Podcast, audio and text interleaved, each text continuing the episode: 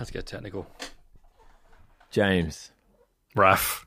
how many $50 bills did you pull out of the ATM on the weekend? Quite a few. Because uh, I'd heard word, Mhm. word on the street, whispers, uh, that the bank was out of money. The banks are out of money. The bank's are out of money. And you know what? I gave, uh, probably shouldn't be saying this actually on a podcast because I don't want to incite panic or fear or anything. I gave my local branch a call, Commonwealth Bank, and asked them, you know, just between you and me, are you running out of money? And what they told me was pretty shocking, actually. They said, got some shrapnel, various denominations of silver coin, a few golds, a few notes, but apart from that, we're fresh out.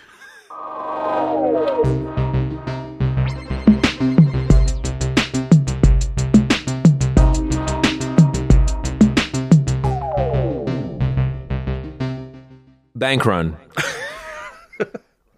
Good old fashioned bank run. Yeah, no, it's been a little while since we've had one. It's very old school. It's very Great Depression. I like saying that. There's kind of crypto bank runs. I, I don't know if they count. In fact, they definitely don't count. It's it's all it's all funny money, doesn't? But you know, it's the same dynamics. So it was kind of cool to see one play out via the internet. yeah, we had about, I'd say probably from Thursday to Sunday, Yeah, it was all about the bank run. it was all about the ba- yeah, get your money out of the bank because it doesn't have any money left, which is a message that I'm always spreading, yeah. always. But yes, we're talking about Silicon Valley Bank and all the the foolishness that transpired over the weekend. hmm As a listener of Downround, you may be intimately familiar with what happened with Silicon Valley Bank, or you may have just heard people talk about it quite a lot and you got no idea what's going on. So let's cut through the bullshit. hmm Let's tell you how it went down. Let's Yeah. tell you what, exactly what failed with Silicon Valley Bank. And also, backing up a little bit, talking about what Silicon Valley Bank even is. Mm. It wasn't just about the failure of a bank, there was a lot of weird politics and online tech industry stuff going on that's worth sort of unpicking. In, unpacking. many ways, more interesting. Yeah, totally. Because as it turns out, um, as of recording, it seems like the US government, the FDIC, is stepping in and basically resolving the situation without a great deal of fuss. This Mm. may have changed by the time you listen to this. I, I suspect it will largely still be true. Yeah, but the stuff that kind of went on around it was almost was, as you say, more interesting. In that, seemingly the minority position was, I think this will all be resolved by Monday, Yep. of which I was one. Yeah, no, check check the tapes. This this guy was predicting.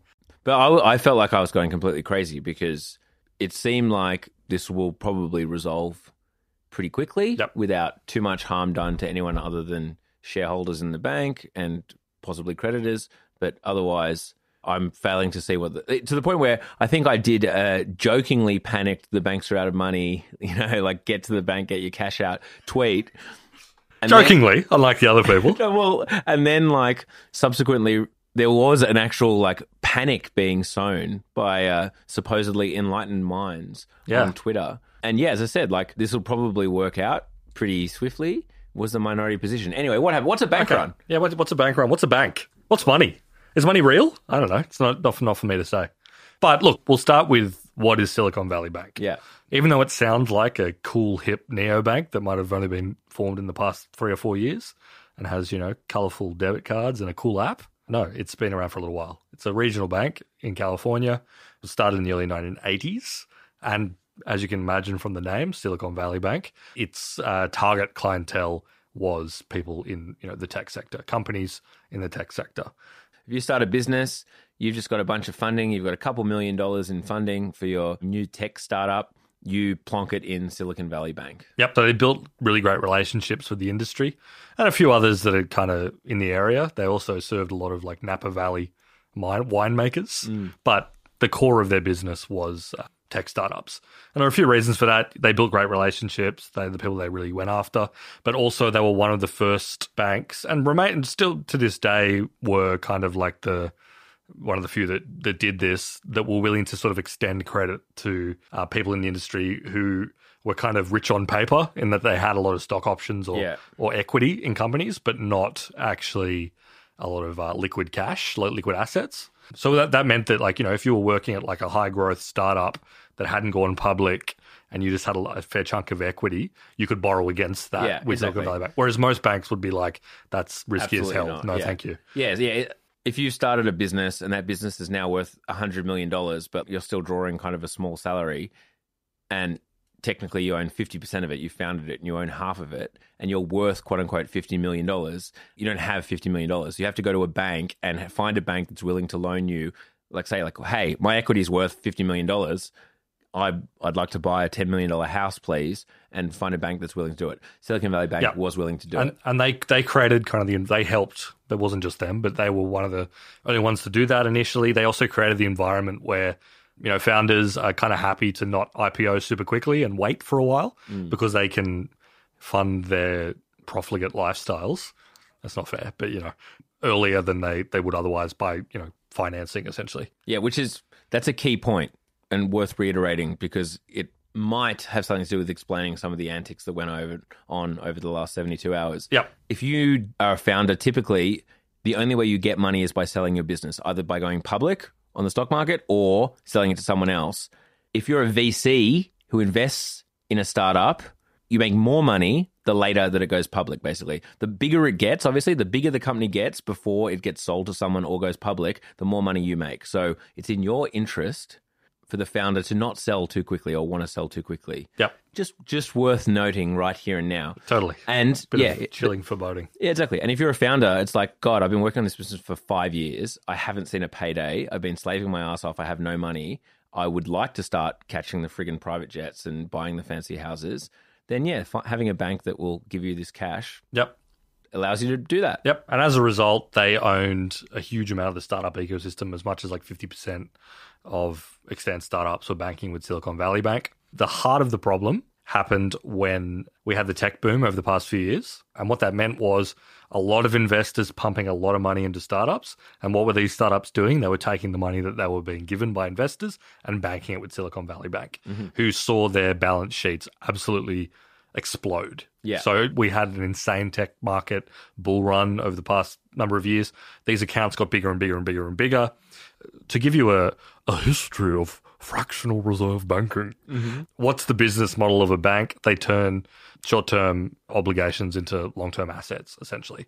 Customers will put money into a bank to store there in order to you know pay the interest to the customers on those deposits and what have you and make profit as a bank you need to take those deposits and turn them into something that's going to make money Yeah, typically that's home loans. yeah mortgages that, that kind of stuff but the problem with silicon valley bank is that startups and people who are at startups who who work for startups don't actually need those products mm. at quite the same level as what they're depositing. So, for example, you know, a startup you can take on what's called quote unquote venture debt as a startup, where you actually borrow money from a bank for your startup, but it, it's high interest. A lot of startups are not comfortable doing it. Mm. Investors don't really advise it. No, So you're it's not- better off raising capital. You- you like better- if, a, if a bank, which has, I'm going to be perfectly honest, more due diligence than a lot of VCs, is willing to loan you money for interest, you probably can get, you can raise capital from a VC for sure because it means without having to pay interest on it totally. So or that- pay it back. So Silicon Valley Bank was doing like it was off- offering mortgages to people to deposit. Like they did all that kind of stuff, but their main problem was they couldn't create loan products or credit products or or anything like that at the same rate as what their accounts were growing at. Hmm. So their money was on on hand was absolutely ballooning, but they couldn't get that money out the door quick enough.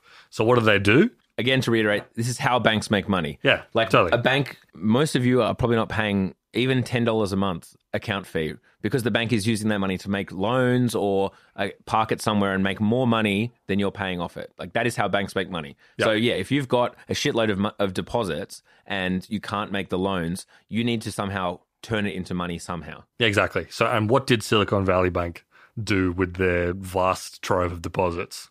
Deposits, which obviously, if you're going to a bank, like you expect to be able to withdraw immediately, right? Yeah. If it's a large sum of money, within 24 hours. Well, they had options. One option was to buy T bills, treasury bills.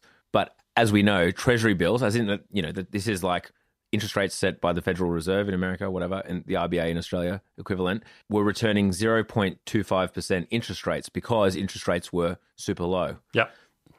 That's not a lot of profit No. if you're a bank, if that's like the most money you can make off deposits, that's probably barely paying for the upkeep on those accounts. So they went looking for alpha. They went looking for how do we make money off um, these accounts. They invested it instead in a relatively, or in fact, a very safe asset, which is mortgage-backed securities, which delivered 1.45% interest. So I deposit my $1 million that I've got from my startup into Silicon Valley Bank. They're parking it in a um, mortgage backed securities and earning 1.45% on it. So they're making 1.45% profit per annum on my million dollars and just providing banking services for me. The problem with mortgage backed securities is that they were 10 years. So, oh, I mean, it's not really a problem to be perfectly honest, but it's it's money over the course of 10 years. It's Yep. more of a long term asset.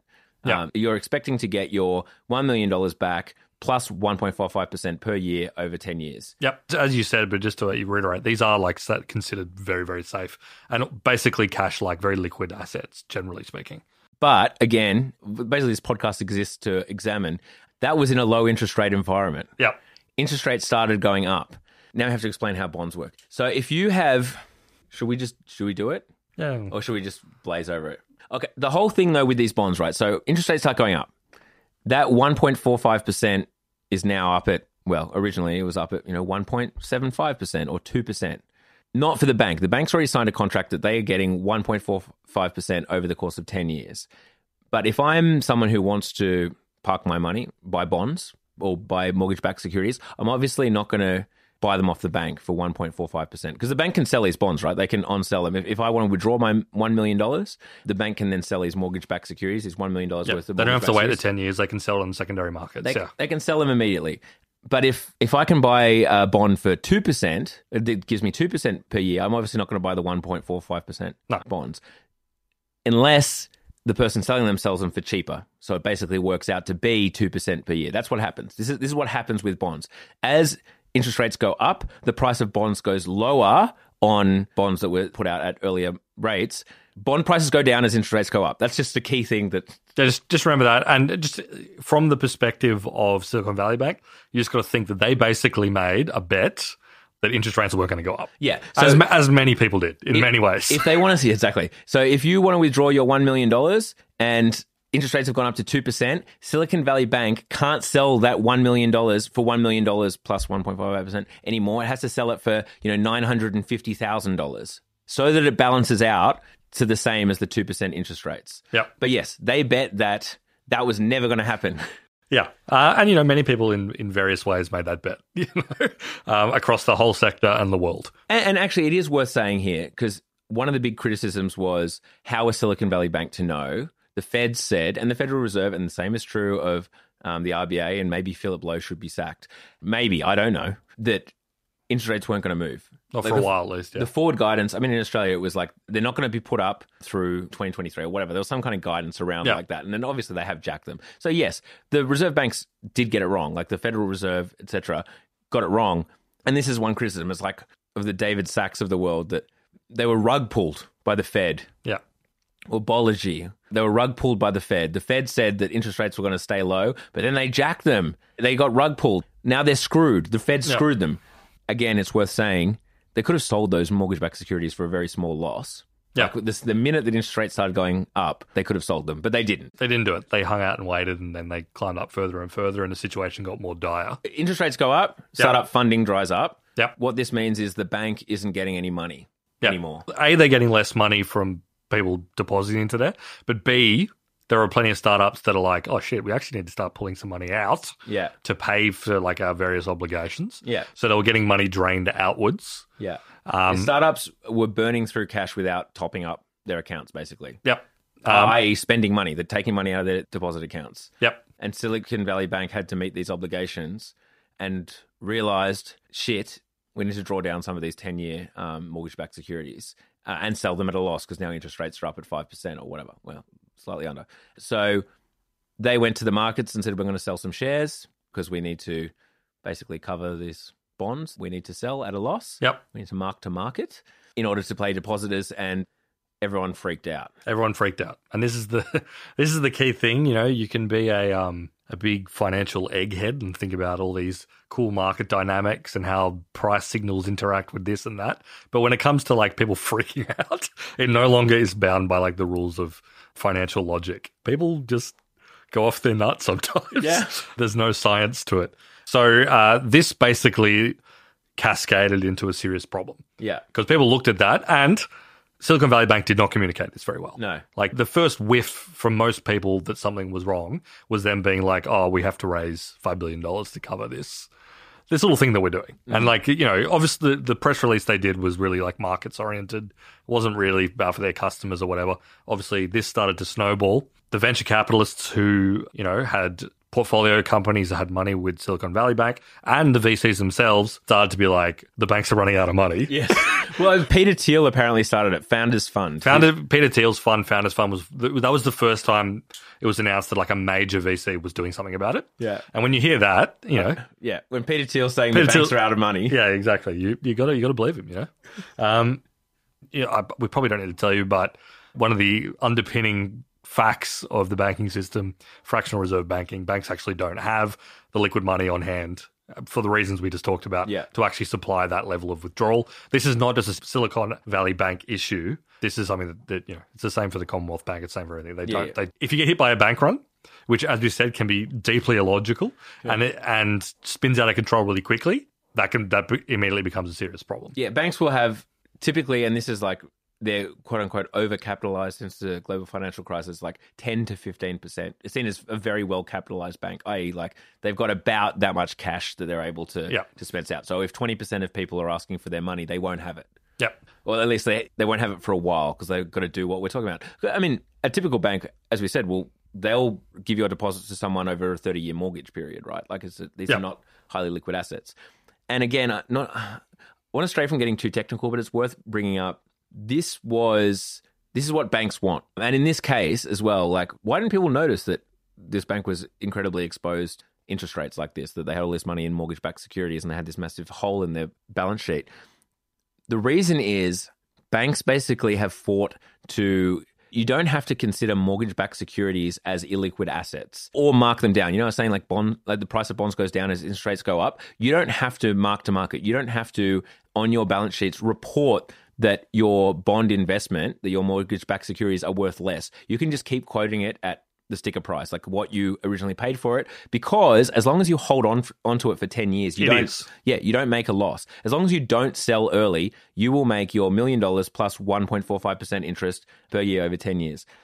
So you can keep reporting that you haven't lost any money, even though in reality, those bonds are worth far less. Yep. And some, well, it's not even a loophole, I was going to say a loophole, is built into the system basically that allowed banks to keep reporting these assets as what their 10 year price is. Yep. So as a result, and very very quickly, Silicon Valley Bank collapsed. Yeah. And again, nature of a bank run, you've got to be within that first 10% to get your money out. Yeah. Otherwise, the money's not there. It's So as when it, that's why it's a run. That's why it's run. you gotta run. You got to run the bank. That's it. They're out of money. Come on. That immediately became the second largest bank collapse in American history after Washington Mutual, which was during the um, the global financial crisis in 2008. So you can see why people were a little bit concerned about this. Um, but this was really only kind of the start of the story. It's worth pointing out as well, though, that as we discussed, like the nature of Silicon Valley Bank is it is quite different to other banks because of that dynamic of it lending basically to founders and having deposits purely from founders. Yeah. So there's not a lot of random people with 10 grand in there. No, totally. And there's not a lot of actual mortgages and other kind of their assets were yeah, as you said, they don't have a standard So lending portfolio. It's a it's a very different lending portfolio. So the FDIC, which is the US regulator that covers this sort of stuff, insures bank deposits up to two hundred and fifty thousand dollars. Yeah. So what that means is is that if your bank collapses and you have under that amount, you are automatically insured for that. Same is true in Australia. Same is true in Australia. We also have a threshold. But because Silicon Valley Bank was in a position where they had a lot of startups banking with them, the vast majority of their customers had well over two hundred and fifty thousand dollars sitting Yeah. in the bank. There weren't that many sort of like regular guys banking with Silicon Valley Bank Yeah. who had like a, a normal amount of money in there. So this created a huge amount of panic, which came after the bank run, which played out on social media, largely Twitter, over the weekend Yeah. when it looked like startups, which are, I might stress, the foot soldiers of the economy. Oh yeah. These are the warriors. These are the job creators. These are the job creators. These the are the, trenches. the king. Yeah, exactly. They're out there making um, Wi-Fi dog collars. They're out there making OnlyFans competitors. They're out there trying to clone TikTok and get TikTok banned. They're doing all sorts of things that are on the bleeding edge of innovation yeah. these companies might struggle to do payroll. They might struggle to pay their customers because they don't have access to their money. It's all locked up mm-hmm. or gone. And then we were staring down the barrel of a Silicon Valley collapse. Yeah. Well, that's what the sort of the, the panic merchants were saying. Well, not only that, but if you undermine faith in this bank and people lose confidence in the banking system, it'll be contagious. the contagion will spread from Silicon Valley to Wall Street to Main Street. Yeah. That was what they said. The back channel is very dark right now. Insiders are watching the fuse slowly burn down to the powder keg, and we are helpless to stop it. Who said that? Jason Calacanis.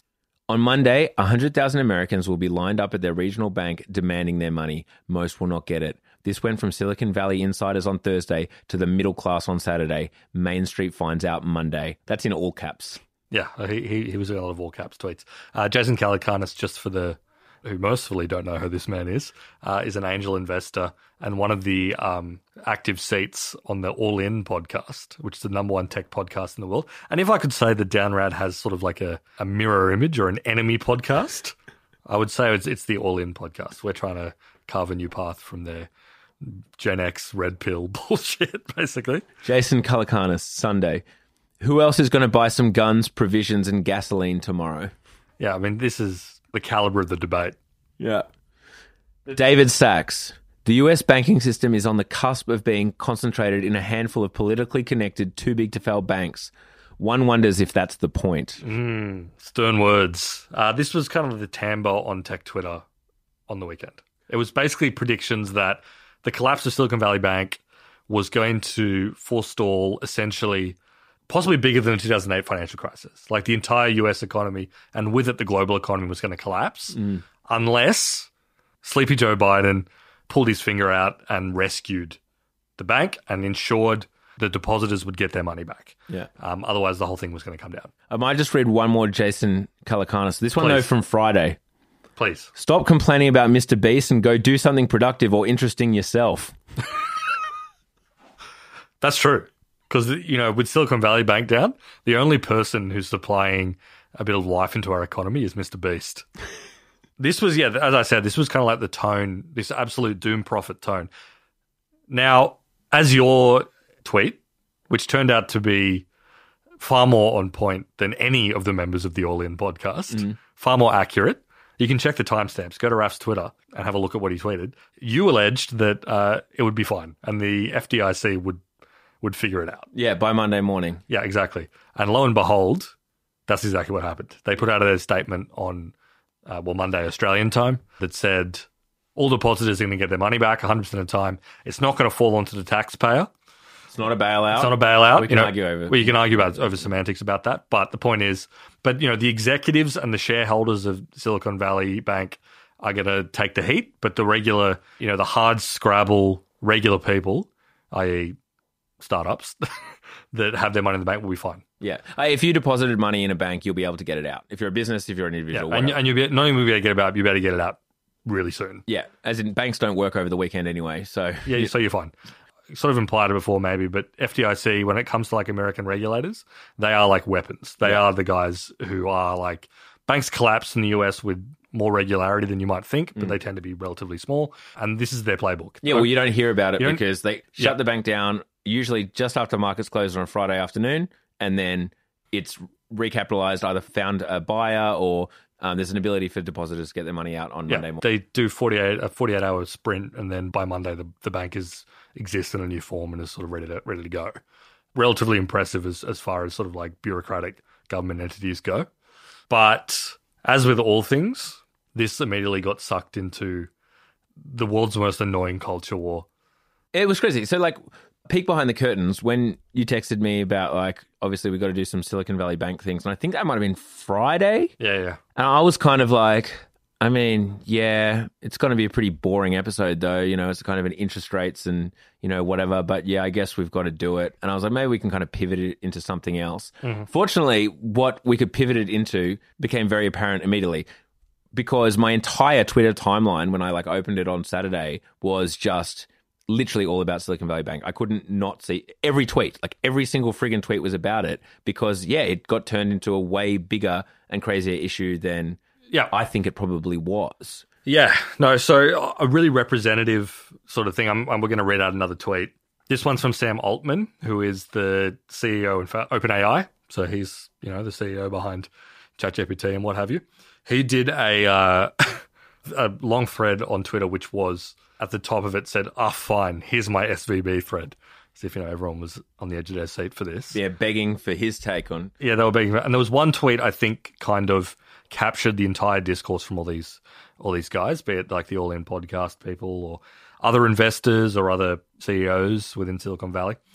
I believe that if Silicon Valley Bank were instead called Farmers Bank of Santa Clara, they bank a lot of uh, wine growers. We would have had this easily resolved. Unfortunately, it became somewhat political. Mm. Basically, this was the, the discourse, essentially, that because there is sort of a, a hatred, a jealous hatred, I think, potentially, Mm. Yeah. for those who are successful in the tech industry, you know, tech luminaries, nothing was going to happen. They were going to let all these people suffer And laugh. And, and laugh, laugh and, their la- face. la- and laugh at them. Obviously, it seems now that the FDIC was doing exactly what their mandated role is and was like making this happen over the weekend, and now it's resolved. Mm. Yeah. So you know these people get to do a, a victory lap and say that they spurred them to action. Yeah, yeah, When yeah. I, I don't think That's the most annoying thing in the world is that, and I saw this coming on Sunday. I was like, oh no, I can see exactly what's happening here. They're going to claim by panicking and like literally again, Jason Calacanis was like, we raised the alarm bells and only three banks failed because, like, by the way, in the meantime, two crypto banks have failed. like, sure. I wonder why that happened. Um, you know, we raised the, the alarm bells. Imagine if we hadn't, you know, they would have just allowed this to collapse and the contagion to spread, and every American would have been like standing in line at a bank to withdraw their money on their federally insured Yeah, yeah. Two hundred and fifty thousand dollars or less. Like, the thing that was particularly galling about all this is that they were really like amplifying the panic about the contagion, which, hmm. you know, because they said, you know, Silicon Valley, if it's allowed to fail and these people aren't made whole, the entire economy goes with it. yeah, this will spread. And there Yeah. was there was showing like posting photos of like people standing in a line outside queuing up front of First Republic Bank, which is another one popular with Silicon Valley founders. Yeah, and saying like, eh, oh, as I read before, like this will spread to Main Street. Basically, the banking system is going to collapse unless we get a bailout. Yeah. And, you know, it's particularly funny when it comes to a lot of the Silicon Valley elite because a lot of them are real. On the one hand, a lot of them are really sort of like libertarian types who think that they can do things better than the sort of tired old arms of government or what hmm. have you, and they can reduce all those functionality to an app or a DeFi protocol or, or what- have you. So there, there was that side of it. And also, I think Joe Weisenthal from Odd Lots podcast made this point, and I think it's basically true. So many of these guys were also like pumping the crypto bags so heavy over the past few years. Yeah. And part of pumping the crypto bags is basically pointing and saying the traditional banking system doesn't fucking work. Mm. The Fed is arraigned against you and it's like part of a huge cons- conspiracy to hold you down. You mm. need to be doing self custody and buying all these fucked tokens Yeah. and these all these protocols. And then for them to come back and be like, you have to save our bank. Yeah. You've got to save our bank by, by giving it a, a lifeline. To be clear, just so you're, you're aware of what our stance is, I think we both agree that, you know, depositors should be made whole. Yeah, yeah. I think that Yeah. it would be good if you get your money back, especially in this case where realistically, like the bank fucked up. They made some very poor investment in these um, MBS, mortgage backed securities. But at the end of the day, if you're a business who's just randomly deposited money in like a decent bank, you should Yeah. get your I- deposit I out. don't You're not, think- you, it's not. It shouldn't be risky. No, I don't think anyone, be they you know a small enterprise or an individual, whatever, should ever be forced to like evaluate a bank's bank sheet, No. a balance sheet before putting money into it. But look, it all comes down to this, and here's here's where I'm entering the red zone. So Go off, King. yeah, thank you. I just I find the politics stuff just so annoying, essentially. So crash course from me about Silicon Valley political development. So for many many years, Silicon Valley and like big tech was considered like one of the power centers of like American liberalism, right? Hmm. If you looked at the, the the stats for political donations from people that worked at like Microsoft and Facebook and Amazon and all these companies, insanely weighted towards like the Democratic Party in the US. Because all hmm. these people, for the longest time, if you pictured a software engineer working at like a, a top tier American firm, you were imagining like a hippie guy, wears a polo shirt, sandals to the office. Yeah, or, or granola crunching social liberal. yeah, working at Google and just wearing a t-shirt. You know, Yeah, like these were like the the the vanguard of American liberalism or whatever. driving a Prius. Uh. And this remains true. Those figures, when it comes to big tech and stuff, are, are still basically the case. 2016 was a big turning point, and people often point, point to this as well, where it was like Donald Trump was elected, and people blame that on Facebook. Facebook suddenly went from being maybe a slightly cringe website to being like the heart of all evil in the world. Cambridge Analytica happened, talk about surveillance technology, and all of a sudden, the tech industry was no longer like thought of as kind of like this cool social liberal sort of force and was like, oh, it's actually bad for the world. Mike Isaac talked about that in their episode. You know, all these guys were lured into the industry, big pay packages, and then had like the media point at them and be like, you're fucking evil. Yeah. You ratbag, you dog. Um, and that broke a lot of brains.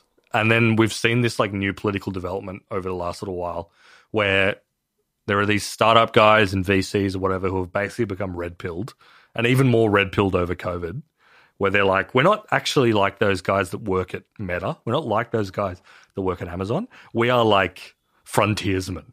Mm. We're like the new gen. And this aligns with when they all started calling themselves builders Yeah. they were like, we're not just programmers and growth hackers and, and what have you. We're like builders. We're equivalent to the guys that used to build, you know, the Hoover Dam and used to build Empire State Building, but we're doing it with software and shit. And it came with this like absolutely exhausting political program. Yeah. You know, we're the ones fighting against, you know, wokeism. We're fighting against these stultifying arms of government and shit and like quasi libertarian sort of like we're creating new societies. We're Yeah. build we're building away from like it's part of the reason we even though we live in Sydney, I have to read all these stories about San Francisco being like a liberal hellhole Yeah. with like open air drug markets and stuff. Yeah. It's like that's probably true, but also why am I hearing about it? Yeah, yeah. Uh, and it's just like it's completely consumed politics over a little while, and we've just seen it play out in this like highly annoying spectacle Yeah. where like they're just there in the universe and they think that the driving thing is that people are resentful of like the tech kingpins. Yeah, yeah, yeah. That everyone goes around all day kind of spitting on the pavement and like whispering their names. The other thing to mention is individually in the early 2000s, like they were kind of lauded more as like I mean you see it with Elon Musk as the obvious example. We remember not Even a like few what- years what- ago he was seen as kind of king, lauded genius, Yeah. put into pop culture, blah blah blah, and now he's seen as a bit more of an annoying buffoon. But like regardless, Yeah. the same was true for all these VCs that you know their annual letters would be kind of lauded as these genius things that need to be taught in business school, et cetera, et cetera. And now, when the tides quote unquote turned against them, and it's like "Mm, maybe these kind of tech solutions to these problems that you're solving, these social problems, aren't working, and they're possibly being criticized, uh, especially in the last few years when, as I said, one of their genius innovations with things like SPACs, which lost a lot of people a lot of money, and That's obviously another another all in podcast host innovation. yeah, exactly. um, and crypto, as you said, like crashing and blah blah blah. And now they're actually being scrutinized for it and not lauded as these gods amongst men, these geniuses. That hurts. Eh, eh, eh, All of a sudden, they're being criticized and having to answer, and they're bitter about it. That's my take, at least, as well. Like, there's a real personal, No, totally. element, like a spite. Yeah, absolutely. And so we, I had to read all these posts online where it's like they hate you, they hate you and your success. Yeah, they want to see all founders die. They like- want to see all businesses perish. Any innovator is doomed. They're doing this on purpose. Basically, that was the. well, Yeah. In fact, more than basically, like Balaji basically said openly that the Fed intentionally did this. They lied about interest rates so that they could crush us. It could destroy the tech industry. And it's like, uh, I'm sure there are a lot of people that, I, mean, I saw a lot of tweets from people that are like, I do want to see your companies crash and burn. Well, And for you exactly. suffer, because those people do exist. Yeah, But- those people definitely exist. but- and, and to be perfectly honest, it's not helped by them acting like an annoying idiot on Twitter. Yeah, yeah, exactly. And it's like I think the great irony of this like positioning is the fact that yes, like the lefties and liberals have turned on the tech industry, but all these guys are suddenly these tech overlords are like pivoting themselves to be more like right wing. But like the average like right wing Trump head thinks they're all pedophiles anyway. Like like they're not distinguishing between like Facebook and some other startup guy. They're like you are all big tech and you're censoring my like my beautiful clear thoughts which are truth online and whatever. there was a lot of right wingers who thought that Silicon Valley Bank sh- should, Should fail fail. because like it was too involved in like carbon credits. Yeah, it was, it, was, it was woke. Like it was a woke bank. It was a, They're wo- which is like you know, it just shows how utterly confused this kind of thing has. And then the true story is that while these guys were doing this like psychodrama uh, pantomime on Twitter, the actual like guns who work at the FDIC were like resolving the Yeah, situation. the bureaucrats went in there and just got to work. a cleaned house as they do normally. It was just yeah, revealing about the the state of the industry. And also, as Downround talks about a lot, like the growing pains that come with coming out of that zero interest rate environment. Yeah.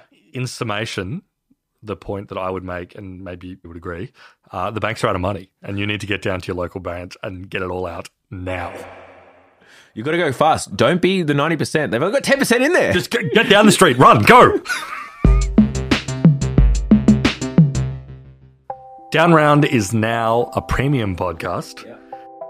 You can subscribe to our premium offering at downround.net for $7 a month or $70 a year if you're uh, bargains inclined. And you get not only the episode that you get every week, but one additional one every single week. $7 a month. It's a great bargain. We go deep on. Uh, this is a terrible one. no, it's fine. You're right. We go deeper on the issues. We say more crazy shit. Yeah, exactly. exactly. If you want to hear us say, stuff that's basically balls to the wall, maybe even illegal, maybe illegal, downround.net, you'll find us there.